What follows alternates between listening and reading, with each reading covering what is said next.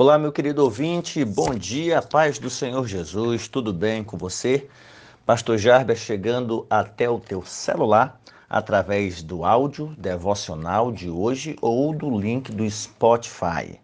A você que chegou depois do, me... do primeiro de maio, nós estamos meditando biblicamente sobre Maria, a mãe de Jesus, levando em consideração que o nosso objetivo desde a primeira ministração tem sido uh, ponderar os dois extremos, tanto os extremos da hiperdulia por parte dos católicos, a extrema, intensa veneração a ela em relação a outros santos, e o extremo por parte dos protestantes, dos evangélicos, não em sua totalidade, mas boa parte desrespeita, ignora e age com indiferença com a mãe de Jesus. E nós estamos meditando diariamente sobre esse texto. Aos que estão chegando agora, no próprio link do Spotify, você terá acesso às outras ministrações, sendo que a primeira foi Maria no primeiro evangelho. Esse primeiro evangelho é uma forma de deixar mais simples para quem não tem uh, tanto envolvimento com a área da teologia e quando nós falamos primeiro evangelho nessa ministração, não é o evangelho de Mateus. O termo adequado seria proto-evangelho, uma referência à boa nova anunciada por Deus, ou seja, a primeira notícia da vinda de um Messias, de um redentor, de alguém que traria libertação. E isso se dá lá em Gênesis 3,15, palavras proferidas pelo próprio Deus. Então nós já pegamos esse texto e falamos da mulher, né? e outras boas ministrações. E hoje eu quero ainda tomar como referência o capítulo 1 de Lucas, que é o evangelista que mais traz informações a respeito do anúncio do nascimento de Jesus. É singular em registrar o cântico de Maria, que nós já meditamos sobre o Magnificat de Maria. E eu quero ler apenas parte de o texto do capítulo 21, para falarmos no devocional de hoje sobre Maria e os riscos que ela correu por se tornar a mãe do Salvador, por se tornar a mãe de Jesus. E é claro, concluindo com a devida aplicação, que riscos nós estamos dispostos a correr por causa de Jesus. Lembrando que Maria é uma figura exemplar, é uma figura singular, deve ser exemplo a ser seguido não somente pelas mães, mas por todo cristão fiel, temente a Deus. A primeira vez que o nome dela aparece na Bíblia é diante desse anjo e que vai trazer para ela a mensagem do céu, chamando-a de muito favorecida, de que ela havia achado graça diante de Deus e temos meditado que ela não foi escolhida para ser a mãe do Salvador apenas por suas virtudes. Essa, essa escolha ela teve origem em Deus, na graça de Deus, e não em qualquer mérito humano. Então, o, o, falamos também do contexto, né? O povo de Jerusalém desdenhava os judeus ah, que moravam na região da Galiléia, dizia que eles não eram puros em virtude do seu contato com os gentios eles especialmente desprezavam os habitantes de Nazaré, mas Deus, em sua graça, para cumprir as palavras do profeta, escolheu uma jovem pobre da pequena cidade de Nazaré, na pobre região da Galileia, que Isaías vai chamar Galileia dos gentios, e escolheu esta virgem para ser a mãe do Messias prometido. Vale ressaltar que a ênfase da mensagem do anjo estava na criança e não necessariamente Maria. O filho é que seria grande, não ela. O nome da criança resumiu o propósito do seu nascimento. Ele seria o salvador do mundo. E isso nos permite entender que Maria, apesar do seu valor, da sua virtude, da sua notoriedade, ela não é, em hipótese alguma, corredentora. Talvez ah, os marianos extremistas podem pensar de forma superficial assim: ah, se não fosse Maria, Jesus não teria nascido. Teria sim, porque era uma promessa de Deus. Com ela ou sem ela, sendo ela ou sendo outra, o Messias viria. Outra dedução que alguém, que algum mariano extremista pode ter é o seguinte: ah, se Jesus é o Salvador, é porque Maria carregou ele no ventre. Então ela pode fazer o mesmo. Bom, gente, um bom católico, e quando eu falo bom católico, é aquele que conhece de fato a doutrina, o, não somente o catecismo, o catecismo da Igreja Católica é um resumo né, da, das doutrinas do catolicismo. Existem aí 21, a, aliás, existem documentos dos 21 concílios que inclusive estão disponibilizados aí na internet. Eu sei que talvez humanamente é impossível alguém ler todas as páginas de todos os documentos de todos os tempos, mas o catecismo é apenas um resumo tá bom? Apesar de ser bem volumoso. Então, para hoje, uh, o texto seria o mesmo do capítulo 1 que nós já temos lido. Então, vou poupar aqui a leitura. Esse texto está no capítulo 1, do versículo 26 até o versículo 56. 26 ao 38 trata da, do anúncio do nascimento de Jesus. Do versículo 39 ao 45 é o episódio do contato com Maria e Isabel. E do versículo 46 ao 56 trata do cântico de Maria. Então, quando nós olhamos para esse texto, nós temos ainda algumas lições a extrair dele observando aqui a disponibilidade de Maria para Deus, conforme diz o versículo de número 38, né? Ela disse: Aqui está a serva do Senhor, que cumpra em mim conforme a tua palavra. E o anjo se ausentou dela. A sua disposição, como serva do Senhor, como ela disse ao anjo Gabriel, o anjo tendo a chamada de favorecida, graciada, ela preferiu o termo bem mais humilde, serva. Não serva de Gabriel, não serva do anjo, do arcanjo, uh, não serva de José ou de homem algum, mas do próprio Senhor. E essa atitude de Maria resume toda a sua filosofia de vida. Maria se coloca nas mãos de Deus para realizar os seus propósitos, os propósitos divinos, os propósitos eternos de Deus. Ela é serva, ela está pronta, ela se entrega por completo, ela se entrega sem reservas ao Senhor. Ela está pronta a obedecer, a oferecer a sua vida, a oferecer o seu ventre, a oferecer a sua alma, os seus sonhos, os seus planos, como na meditação que nós já fizemos, né? Intervenção de Deus nos planos de Maria. Então, ela é de Deus, ela está disponível para Deus, ela está pronta a sofrer riscos, a mudar a sua agenda, os seus planos, a, a reajustar, a realinhar os seus planos e desistir dos seus anseios em favor dos propósitos de Deus. Ela está pronta a ser não uma sócia de Deus, não uma igual a Deus, mas uma serva. E quem estuda história e são muitos aspectos da história, ninguém estuda toda a história, não caia nessa ladainha, ah, eu li a história da igreja. Bom, leu partes da história daquela igreja. Ninguém na face da terra tem a menor condição de ler toda a história, todos os fatos históricos, não tem em hipótese alguma.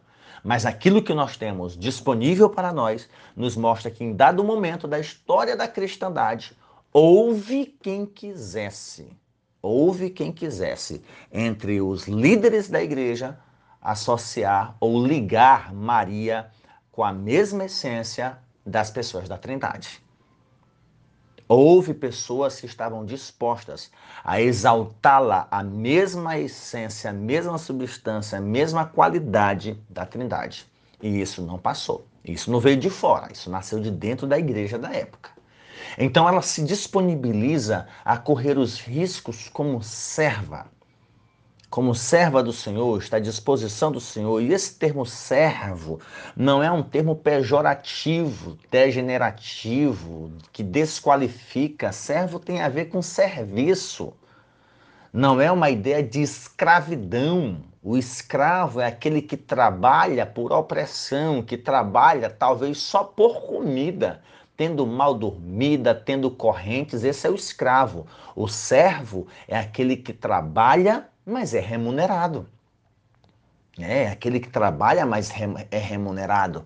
Então, essa ideia de servo, né? o servo tem alguma liberdade no ambiente do seu senhor, no seu ambiente de trabalho, nas terras do seu senhor. Então, Maria se disponibiliza a ser serva, não escrava.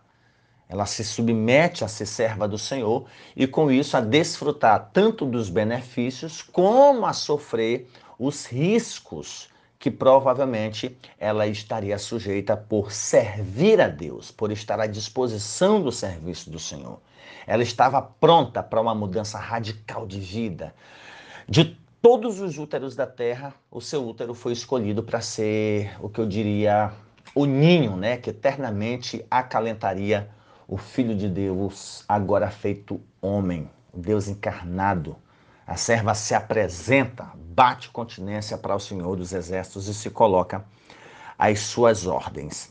Um estudioso chamado Douglas Connelly, ele diz que essa aceitação da vontade de Deus começou para Maria com um cântico em seu coração e terminou com uma espada em sua alma, porque a alegria de segurar nos seus braços uma linda criança acabou por levá-la aos pés da cruz.